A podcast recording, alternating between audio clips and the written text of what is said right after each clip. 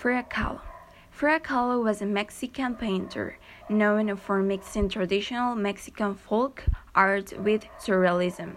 Surrealism is a form of painting that is inspired by dreams and uses images that are symbolic of other things.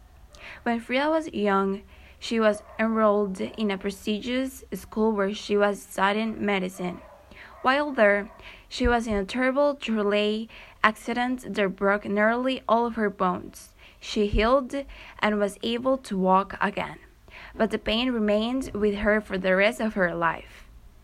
After the accident, she decided to devote herself to painting, which was what she loved to do.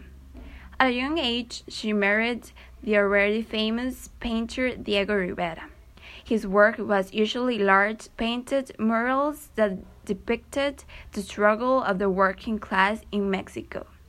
Frida's paintings, however, were much personal.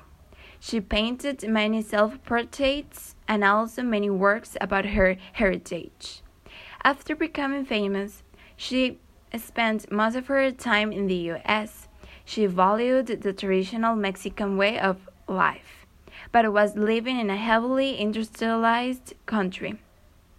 In one of her self portraits, she is painted in the middle of the canvas. In one half, the scenery behind her are metal tubs and smoke stacks. On the other, there are scenes of traditional Mexican life and ancient relics. Many of Frida's paintings have symbols, symbols in them there are used repeatedly. One of the symbols she often used was a monkey that is native to Mexico.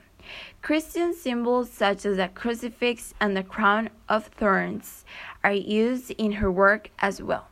The use of symbols and the theme of the identity, identity in her work is what caused many people to consider it surrealism. However, it is sometimes called magic realism, which is a style that shows very realistic things in unlikely situations. Many South American writers around Frida's time used this name to describe the work they were doing.